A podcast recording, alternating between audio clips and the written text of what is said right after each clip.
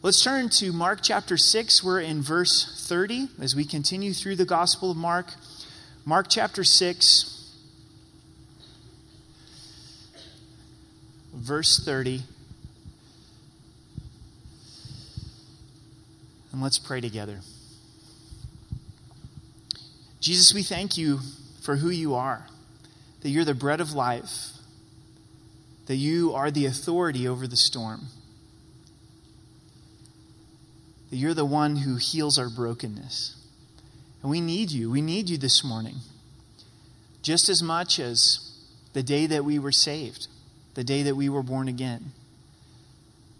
These are your words, and we ask that you would speak to us through the power of your word as we study together. And we love you in Jesus' name. Amen.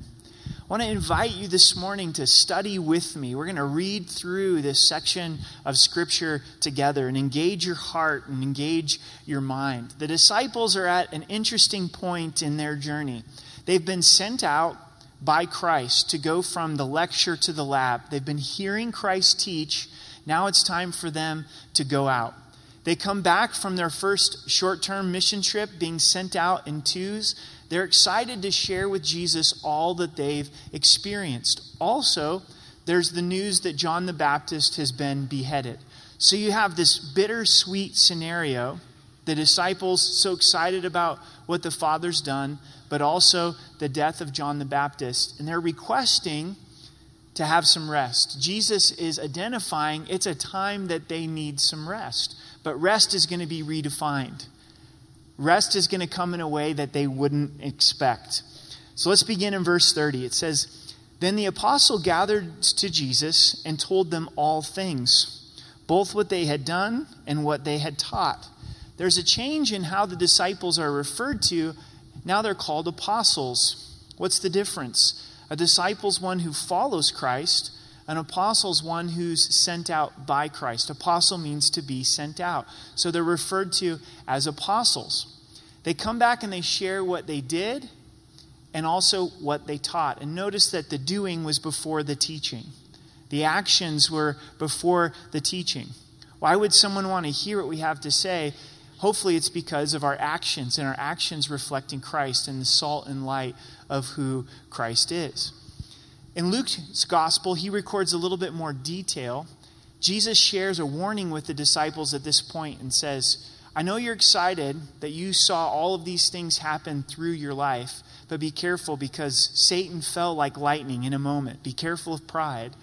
And rejoice not because you've seen these great signs, but because your name is written in the Lamb's book of life. That, that's really our true so- source of joy. There'll be seasons when God uses our life and seasons when He doesn't use our life. And now in verse 31, Jesus says to them, Come aside by yourself to a deserted place and rest for a while. For there were many coming and going, and they didn't even have time to eat. What would these words sound like to the disciples? I thought you'd never ask. Really? We get to come away and just rest for a while. We're going to go to an isolated place. We're going to go to a deserted place and just be able to share these things that we've, we've experienced. They're so busy, there's so much happening in the life of Christ, the ministry of Christ, that they don't even have time to eat. This is the second time in Mark's gospel that he records that. Anticipate rest in your life, you know? That, that, sometimes we plan ahead for seasons of rest, don't we? Do you guys have calendar meetings at home in your marriage with your kids? Try to get everything that's happening for November, December. We had that yesterday morning. Amber and I are just looking at all the things that are going on, all the places that the kids need to get, that we need to get, all the things that, that we need to get done. And, and you start feeling this need and desire for, for rest, don't you? Maybe you set aside a little bit of time and you say, here's some time off of work you know here's some time where the kids are going to be off school and we're, we're going to have time to be able to rest. Luke 9.10 tells us that they went to bethsaida. They sailed to bethsaida. It's where the jordan comes into the sea of galilee and enters the sea of galilee. It's four miles by sailing and eight miles around shore on foot. So they departed to a deserted place in a boat by themselves I picture them beginning to be able to relax. Something relaxing about being on a boat and being on the water and on the, the Sea of Galilee. Maybe this is the first cruise that's recorded in the Bible. I don't know. Verse 33 that but the multitude saw that they were departing, and many knew him and ran there on foot from all of the cities. They arrived before them and came together to him. This shows the hunger that the multitudes have for Christ. They're going along shore, they're making the eight mile journey. They're doing it in a hurry. They're, they're running because they know that the boat is tend to get there, there faster. You get it. You understand that something's going to happen to their rest. This isolated time with Jesus in verse 34. And Jesus, when he came out, saw a great multitude and was moved with compassion for them because they were like sheep not having a shepherd. So he began to teach them many things. What possibly could be going on in the minds of the disciples as they get to their destination place of rest only to find a huge multitude?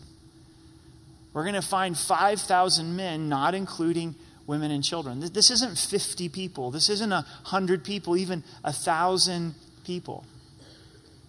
Oh no, here goes the rest. Here comes the, there goes that isolated time, time with Christ. And there's maybe nothing more disappointing than when all of a sudden your anticipated rest gets ruined. Maybe you're anticipating some rest this afternoon while watching the Broncos game. And what if they lose to the stinking Chargers, right? And this anticipated rest and celebration turns to, to frustration, right? Maybe you've got this time set aside to have a vacation, go up in the mountains a little bit, or have saved up the money to get out to the coast and see, see the ocean, and then all of a sudden your, your spouse invites your mother in law. That got a little uncomfortable just right then. You're like, maybe, maybe I should laugh, but uh, I don't know if I should laugh. Like, you know? And in your mind, you're like, I love my mother in law, but there went my rest. You know, it just went out the went, went, family vacations, kind of an oxymoron. The two maybe shouldn't go together, but they do, right? Or you get sick. All of a sudden you're you're there and packed everything up and you're puking your guts out. There's nothing really worse than being sick away from home, right? And now all you can think about is, I wish I was home. I wish I was back in, my own bed. I think the disciples were probably wrestling a little bit here, like, oh man, I was really looking forward to this time of rest with Christ. What is Christ's response, though? He sees the multitude, he's the one who has suggested the rest. He's the one that's initiated this time alone, and he sees them as a shepherd. He sees them with compassion, and he's moved with compassion. And compassion in the Greek, it's a strong word. It's intense with emotion. It's, it's tender mercies. I think the equivalent for us and the way we communicate with one another is when something grips our heart. We'd say that that touched my heart. That moved my heart. I, I was burdened. And when we come to this passage, we very quickly get to this place where we feel challenged and convicted for our lack of compassion for others. But I think that's not where we begin. We begin with this understanding that Jesus has compassion towards them and he has compassion towards us. Do you understand and believe and live in the fact that Jesus looks at you and the need in your life and says, I have compassion towards you. And I'm moved with compassion. That compassion's so strong that I'm going to take action in your life. We tend to think that God's mad at us. We tend to think that God is looking at us saying, Get your act together. What do you think was going on in the lives of this multitude? Do you think that they were perfect and all put together? I bet they were broken people. I bet there were some marriages that were struggling. I bet there were some people that were battling addiction. And in that place where their life was controlled by, by alcohol. I bet some tempers probably flared as these 5,000 plus people tried to race along the shore to get pole position to be the first one when Jesus came off the boat. Do you think Jesus saw the mess? Do you think he understood the mess? Absolutely. And his response was that he was moved with compassion because they didn't have a shepherd, so he began to teach them. This is the way that Jesus began to care for them was through teaching. Jesus never wasted an opportunity to share truth, to share knowledge of the Father, knowledge of, of who he was. Jesus has compassion on us. And as we experience his compassion, then I think we're moved to have compassion on others. In verse 35, when the day was now far spent, his disciples came to him and said, This is a deserted place, and already the hour is late. Send them away that they may go into the surrounding country and the villages and buy themselves bread, for they have nothing to eat. the disciples politely interrupt. Maybe they're having a discussion with themselves saying, Does he understand the days about gone? It's getting dark. I haven't had anything to eat all day. Hey, hey, Jesus, I think it's time to wrap this up here. We need to send these people on their way. This is a deserted place, it's isolated. There's no fast food here, there's no Chipotle, no Qdoba with free guacamole. It's Sunday, Chick fil A's closed. We got to get, get this, this going. We got to send them, them away. And a lot of times when the need is presented in front of us, we can come to the Lord and say, Jesus, will you please just send them away? This wasn't the planned ministry time. The planned time to serve is when you sent us out on this circuit, this short term missions trip. This is rest time. So please just send this need away. And then Christ responds to them in verse 37 But he answered and said to them, You give them something to eat. Probably not what they thought Jesus would say to them. All right, 12 disciples, I want you to feed these guys. I don't want you to send this need away. I want you to take ownership of the need. And that's oftentimes how God works in our lives. It's how He works in my life. saying, Eric, I know you want to send this need away, and it's not convenient for you right now, but I want you to own the need. Yeah, I want you to fulfill the need. I want you to feed them. I want you to care for them. I want you to help them. Take ownership of the need. And not every need, but those needs that he's laying upon our hearts. And they said to him, Shall we go and buy bread? 200 denarii worth of bread and give them something to eat. It seems that this is a bit sarcastic. It's not, this isn't sincere. They're saying, What, what are we going to go do? You know, buy 200 denarii worth of, worth of bread? A denarii was about a day's wage. So it's 200 days of salary, eight months of, of salary. Hey, we don't have this kind of money. What are we going to do? Just, just go buy bread? And even if we had the money, there's no place to buy bread. And he said to them, How many loaves do you have? Go and see. And when they found out, they said to him, Five and two fish. Jesus is very strategic, he's very thoughtful in this. Wanting them to take ownership of the need, but also realizing their lack of resources. And very quickly, when God's calling us into something, we get intimidated and we go, I, I, don't have the necessary resources to do this. Here's this tremendous need, and I've only got five loaves of bread and two fish. And this is a process that God's bringing us through where we don't look to ourselves to fill the need, but we look to Jesus to be able to, to fill the need. The other Gospels tell us that a boy, he shared his lunch. He shared his five loaves and his two fish. He had that food with him and he gave it to the, disciples, who in turn gave it to Jesus. It's not about how much resources we have or we don't have, because really, what are our resources anyway? They're nothing. We can do nothing apart from Christ. It's have we placed what we do have into the hands of Christ? These five loaves and two fish are going to be in the hands of Jesus. He's going to bless them and break them, and that's where the miracle is going to occur.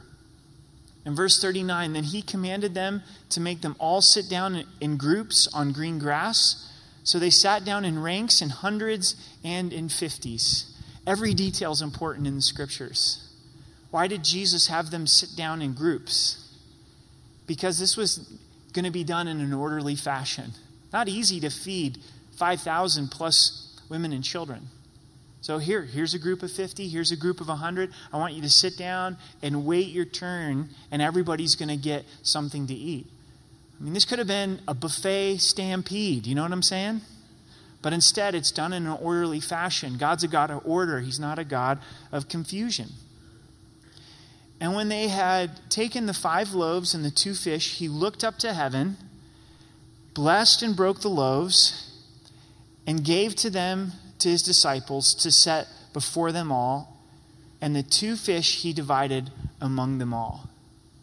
It's in the hands of Jesus. He looks to the Father. Father, would you bless these five loaves and two fish, begins to break them, hand it to the disciples over and over again. This would take hours to feed this many people, distribute this to a miracle takes place. These five loaves and two fish end up being enough to feed everyone, with leftovers included. Every miracle in the Gospels is pointing us to a spiritual truth, to a spiritual reality. What, what's the spiritual truth here? Jesus tells us in the Gospel of John, he says, I am the bread of life. This is a Jewish audience. They would go back to another time when God fed his people in an isolated place in the wilderness. Moses asking from manna, bread from heaven. Every morning, God would provide this manna to the children of Israel. Jesus is here saying, I'm the greater than Moses. I'm God.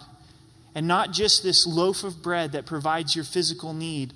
I am what is going to sustain you. I'm your portion. I'm your bread of life. And that's true for us this morning, isn't it?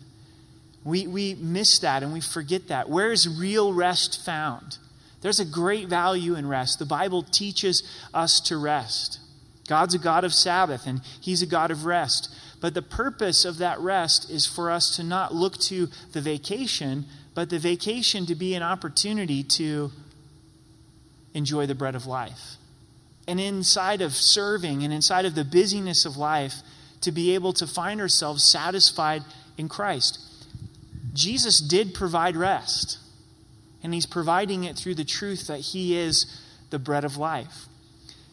And in verse 42 and 43, so they all ate and were filled, every one of them. Not only did they eat, but they were stuffed. They were filled. They had more than enough. The feeling that we get at Thanksgiving. And they took up 12 baskets full of fragments and of fish. Jesus says, Guys, I want you to pick up the, the leftovers, the fragments, showing us good stewardship. If your mom made you eat leftovers, it was probably because she was a Jesus follower and she said, We're going to be good food, stewards of this food, right? But Jesus was teaching them something. 12 disciples, 12 baskets left over. Each disciple gets a basket. Guys, you didn't think there was any way that I could provide for this need, but everybody's full, and you each get your own basket as an example of my provision. Write this down, pray it through. Fulfillment is found in distributing the bread of life. The disciples get filled here, they find rest here. But fulfillment was found as they gave away this bread to others, symbolizing the bread of life. And I think that's where we find a, a, source of fulfillment and rest, isn't it? It is giving away Jesus. Giving away Jesus. The whole nature of our relationship with Christ is that He saves us so that He can use us. Follow me, and I will make you fishers of men what God is teaching you and what He's sharing you, are we giving it away to others? Yes, to believers. I read this verse today. It really challenged me. It really convicted me. It really encouraged me. I want to pass that along with you. To be able to, to share the love of Christ with someone that doesn't know Christ as their Savior. Do you know God loves you? He sent His Son to, to die for you. I sense that you're, you're hurting and you're going through a difficult time in your life. Man, what's, what's up? I want to talk with you. I want to hear your heart. And at the end of those conversations, what happens? We find ourselves with this deep sense of peace, this deep sense of joy and refreshment. But what happens when all of a sudden Jesus is just for me? That it's just it's just you and me, Jesus, and we don't look to give Jesus away. There isn't that same level of refreshment. So, next time we're at that place where we're going, I'm wiped out. I don't have time for this. I can't fulfill this need. Press into this story. Press into the reality of Jesus, you're the bread of life. I want to experience you right now. I want to give you away and watch you do work in and through my life.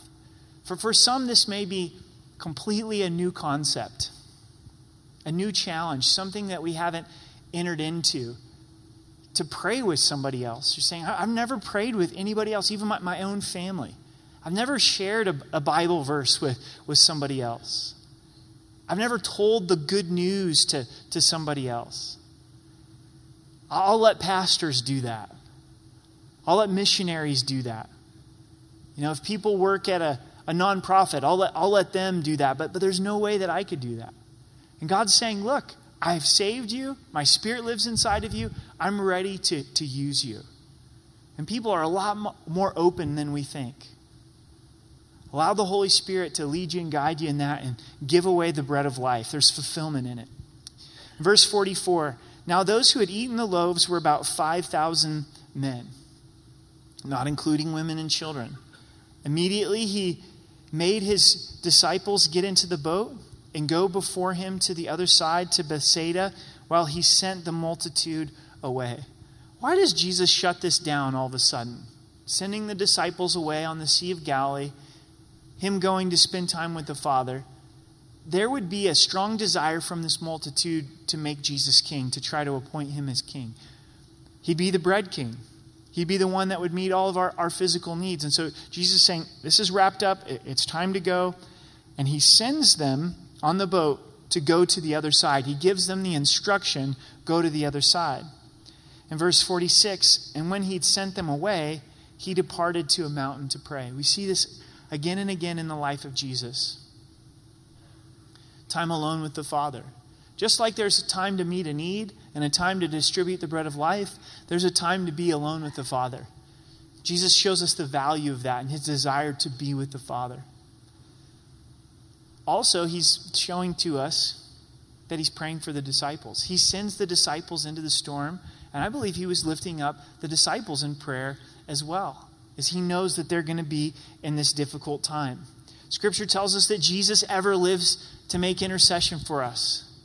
He's praying for you. That's encouraging to know that he's praying for us. Oftentimes, we don't know if others are, are praying for us. We trust them at their word. Hey, I'm praying for you. I hope you meant it when you said that. And hopefully it wasn't like awkward. Okay, you're sharing your heart with me. I don't know what to do, so I'm going to say, praying for you, right? Hopefully it's not just the, the courtesy, but we know that Christ is praying, don't we? He's going to the Father, hey, would you be with that gang at RMC? Would you meet their needs? Would you provide encouragement. He ever lives to make intercession for us. Back to the disciples. Now, when evening came, the boat was in the middle of the sea. And he was alone on land. Then he saw them straining and rowing, for the wind was against them. We must commend the disciples here. Jesus says, Go to the other side. Now they're in the middle of the Sea of Galilee, and they experience a tremendous wind. The easy thing to do would be to give up at this point, to turn around and just let the wind take you back to shore. But they had a command from Jesus. Jesus said, You're going to the other side. So they keep rowing against the wind through the night, into the middle of the night, because Jesus had commanded them. Some have described this as long obedience in the right direction. This is the Christian life sometimes. God, you've called me to this. This is what your word says. I'm not giving up. The easy thing to do would be just to go with the wind. I'm giving up. For some of you this morning, it may be in your marriage. You meant your vows when you committed to God and others and entered into that covenant, but now it's difficult. Now it's hard. You even have friends that are telling you, why don't you get divorced? And you feel like you have every reason to go ahead and file that paperwork. But yet there's something inside of you that says, man, I'm not giving up. God called me to this, and I'm going to row against the wind. Some of you may be very difficult with one of your children or several of your children. And in a sense, you're just like, man, I'm, I'm taking my hand off the row. I'm not going to continue to press into their life. I'm tired of praying for them. I'm tired of investing in them. It's time for them to learn the hard way. But yet, the Spirit of God saying, it's for such a time as this. Row against the wind. Keep being faithful in their life. Some of you have a job that you absolutely hate. And every time you escape from it, God keeps you there. Like, why is God keeping me in this place? You feel the stirring from the Lord. Be faithful in that place. Continue. And sometimes in the Christian life, God is going to allow us to struggle in the midst of the storm to develop perseverance in our lives. Jesus sees them struggling against the wind. And he doesn't necessarily see it as a bad thing. And that's a little bit disturbing, isn't it? Like, hey, Jesus, don't you see me struggling here? Don't you see me rowing against the wind? Now, about the fourth watch of the night, he came to them. The fourth watch of the night begins at three in the morning. So Jesus didn't come to them immediately. He waits till about three in the morning, walking on the sea, and would have passed them by. Two things are amazing about this. One, Jesus is walking on the sea. He is walking on the waves that are threatening the lives of the disciples. Jesus is the bread of life, and Jesus has authority over the storm. All things are underneath his feet. So the storm I'm going through, the storm you're going through, it's underneath the feet of Jesus, and we have to be reminded about that. The second thing that's amazing is Jesus would have cruised right past them. It's like, you guys are struggling, you're being obedient, you're headed in the right direction, perseverance is being developed in your life. You're good. I'm just going to walk right on by. And we're going, what? Really? You're going to let them struggle this one out? And we find in verse 48 and when they saw him walking on the sea, they supposed it was a ghost and cried out, for they all saw him and were troubled. We have to understand the disciples are experiencing this in real time. We know Jesus walked on water, they've never experienced that before. They don't expect somebody to walk on water. So they're talking amongst themselves. They're going, Could it be a ghost? Is it Jesus? And so they cry out. And Jesus responds to them crying out in the midst of the storm. Let that sink in. Christ intervened because they cried out.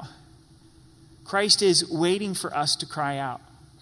He's desiring for us to cry out. He's, he's a gentleman. He responds to our cries. So don't just assume, hey, Jesus, you know what I'm going through. You can help me if you want. But the Psalms are filled with David and other people crying out to God, saying, God, this, this is where I'm at. Please help me. Please come. Please rescue. Be, be my refuge. One of the other things that we learn in this two verses in 49 and 50 is it's hard to see Jesus in the storm.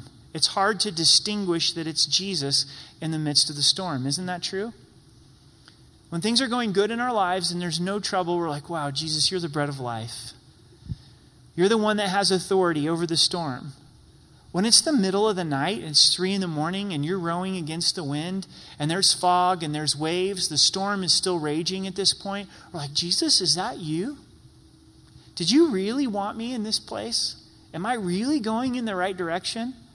I believe you're good, but I'm starting to struggle.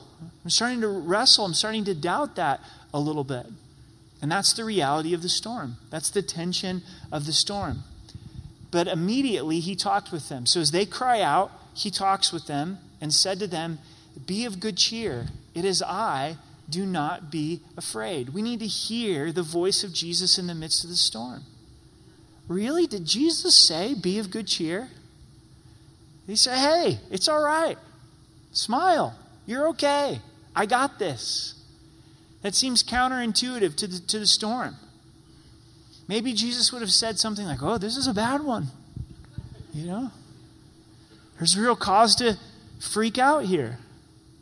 I believe that that would be Christ's message to us, even in the midst of the storm. Be of good cheer, take joy. I've got this. When I'm going through a storm, an intense storm, a lot of times it gets me all spun up. My soul feels like I'm inside of the washing machine and I'm on spin cycle. thinking of the worst case scenario. But when I step back and hear from Jesus in the midst of the storm, I begin to think things like Is this storm that I'm going through changing the character and nature of Christ? No, it's not. The storm doesn't have the ability to be able to do that. Does this storm change the reality of heaven? No, it doesn't. Jesus has prepared a place for me. But that comes through hearing from the Lord. Be of good cheer. And then he says, It's I, don't be afraid. We have the promise from Jesus that he said, I will never leave you or forsake you. So even though we're having a hard time seeing Christ and distinguishing Christ, he's with us in the midst of the storm. He's a good shepherd that walks with us through the valley of the shadow of death. Jesus is with you. Church, Jesus is with you. In verse 51, then he went up into the boat to them, and the wind ceased, and they were greatly amazed in themselves beyond measure and marveled. Do you think that they experienced fulfillment and rest in this moment? But it was rest redefined. It was rest in a way that they didn't anticipate. They anticipated rest coming through a time alone with Jesus in, in isolation. But there was actually rest that came through this storm. Another thing to consider this morning is fulfillment and rest is found in perseverance. They came to this place of amazement and fulfillment because they persevered, because they didn't give up, because they continued to row in the direction that God has called them to. As many of you know, I, I grew up in Southern Oregon. It's a, a beautiful location. I've always lived in the West. God's been gracious to me to, to live in Oregon, Utah, Idaho, Colorado. I love the mountains. Lord bless those in Kansas and Oklahoma, but thankfully He didn't call me there, right? So when I moved here to, to Colorado to be a youth pastor at Rocky Mountain Calvary, I was 21, just about ready to turn 22, and I couldn't wait to hike all these beautiful mountains that we have. Got a book about our 14ers. It was a while ago. It's back when you actually needed a map. You remember that? My phone couldn't tell me where to go.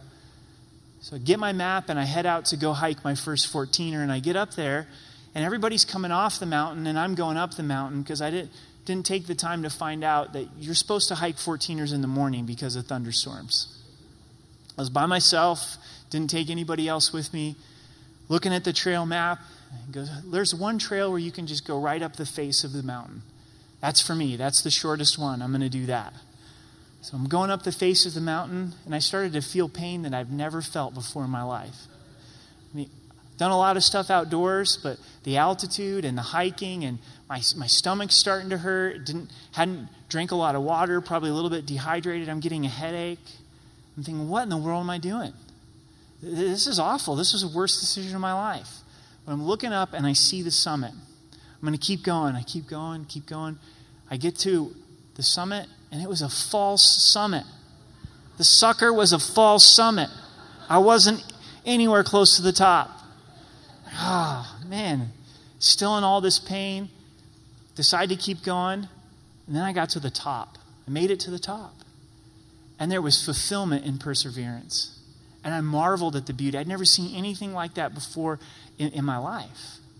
And then when I hiked 14ers in the future, I always had that in mind. This is leading to the top. And it's going to be worth it when I get to the top. And I think this is one of those moments for the disciples. Remember, Jesus is teaching them here. This is foundational in their lives. And they're going, it was worth it being obedient to Christ. It was worth it persevering. It led to this moment where I experienced God calming the storm in a tremendous way. I don't know when the breakthrough is going to happen. I don't know how it's going to happen. But I do know that perseverance is worth it. And it leads to these type of moments in our lives of understanding Christ in a greater way. That, that's what they're seeing. It, it's not circumstantial. It's not just about the circumstance changing, but they encountered Christ in a greater way. In verse 52, for they had not understood about the loaves because their heart was hardened. They marveled that Jesus could calm the storm because they hadn't appropriately processed the miracle of the feeding of the 5,000. How many times does that happen in our lives as well? We're blown away that God would be faithful in the storm, and He's saying, Don't you get it? I provided salvation for you. I'm the bread of life. You could count on me in the midst of the storm. When they had crossed over, they came to the land of the Gennesaret and anchored there. This region was the region of the demoniac. He was from the Gennesaret. Remember, that region wanted Jesus to leave initially. Christ asked the demoniac to stay. I think he had an effective ministry. And when they came out of the boat, immediately the people recognized him and ran through the whole surrounding region and began to carry about on beds those who were sick to whatever to wherever they heard he was. Wherever he entered into villages, cities, or the country, they laid the sick in the marketplaces and begged him that they might just touch the hem of his garment. And as many as touched him were made well. The demoniac got the word out of what Christ had done in his life, and now people are ready for Christ to where they understood who Jesus was, that they could bring their brokenness to Jesus. They could bring the brokenness of others to Jesus. There was something for the disciples on the other side. Third thing about rest and fulfillment fulfillment is experiencing what God has in store on the other side. God's speaking to us this morning, saying, Look, I've got this all lined up. This madness, this craziness, this chaos in your life, I got it all lined up. I'm teaching you. There's something for you on the other side. There was ministry on the other side.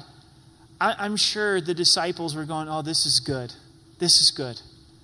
We got to experience the feeding of the 5,000, Jesus calming the storm, and now this whole region is being impacted by Christ. They're bringing their brokenness to Christ. Do you know this about Christ that you can bring your brokenness to Him? Does our brokenness stop the moment that we receive Christ as our Savior? Do we struggle with sin? Yes. Do we commit sin? Yes. Is there hurt in our lives, brokenness in our lives? Yes. Notice what Jesus did here. It's everybody who touched him, it was personal. Jesus could have spoken and people would have been healed. But instead, he waited and allowed for them to, to touch him because he's into relationship. It would have been much more time efficient for him to just speak. But that's not the way that he does things. He wants us to come to Him and touch Him, to enter into deeper relationship with Him, to allow Him to minister to the brokenness in our lives. Wouldn't it be wonderful in Colorado Springs if the message for our community was this is you can bring your brokenness to Christ. You can touch Christ and he'll heal your brokenness. He'll forgive you of your sins. Do you think that that's what unbelievers think about Christ? What if we, as the church, not just our church, but the body of Christ as a whole, we understood this is, this is our message. This is who Christ is. We get to bring people to Christ. You're in bondage to addiction, you're in bondage to drugs and alcohol, you're in bondage to that pot shop. You got to go back. You got to go back for more and more and more. You're in bondage to your anger. You're in bondage to materialism. Your marriage is falling apart. There's abuse in your life as a child community that's hurting, we say, you know what? What you need is Jesus. We want to bring you to Jesus. You need to touch Jesus. What a wonderful Savior. Church, we've had a great time this morning. And you know why? Because we've got to study together about Jesus. We get to experience Jesus as the bread of life. He is the bread of life that satisfies our soul, and we get to give him away. And there's rest and fulfillment in found in giving Jesus away. Apply that this morning. How is God leading you to share Him with others? We've got to experience Jesus as the one who has the authority over the storm.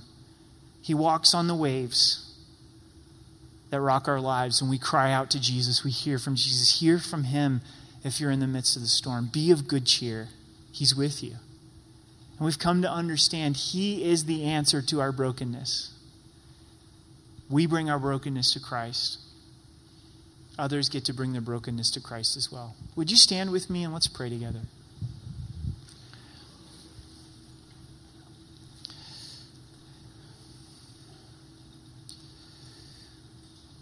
Jesus, we thank you that you are the bread of life. It never gets old, never gets stale.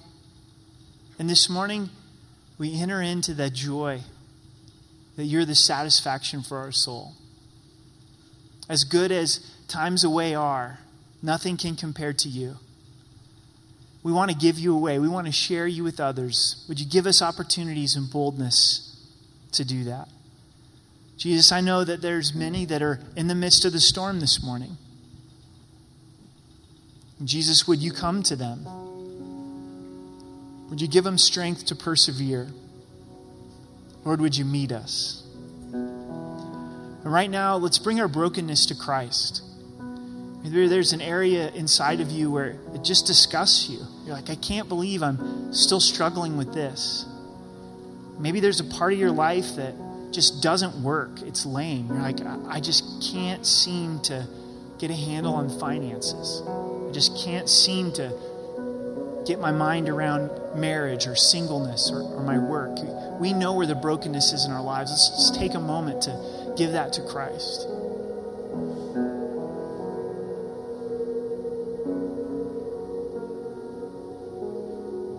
Jesus, we desire to touch you.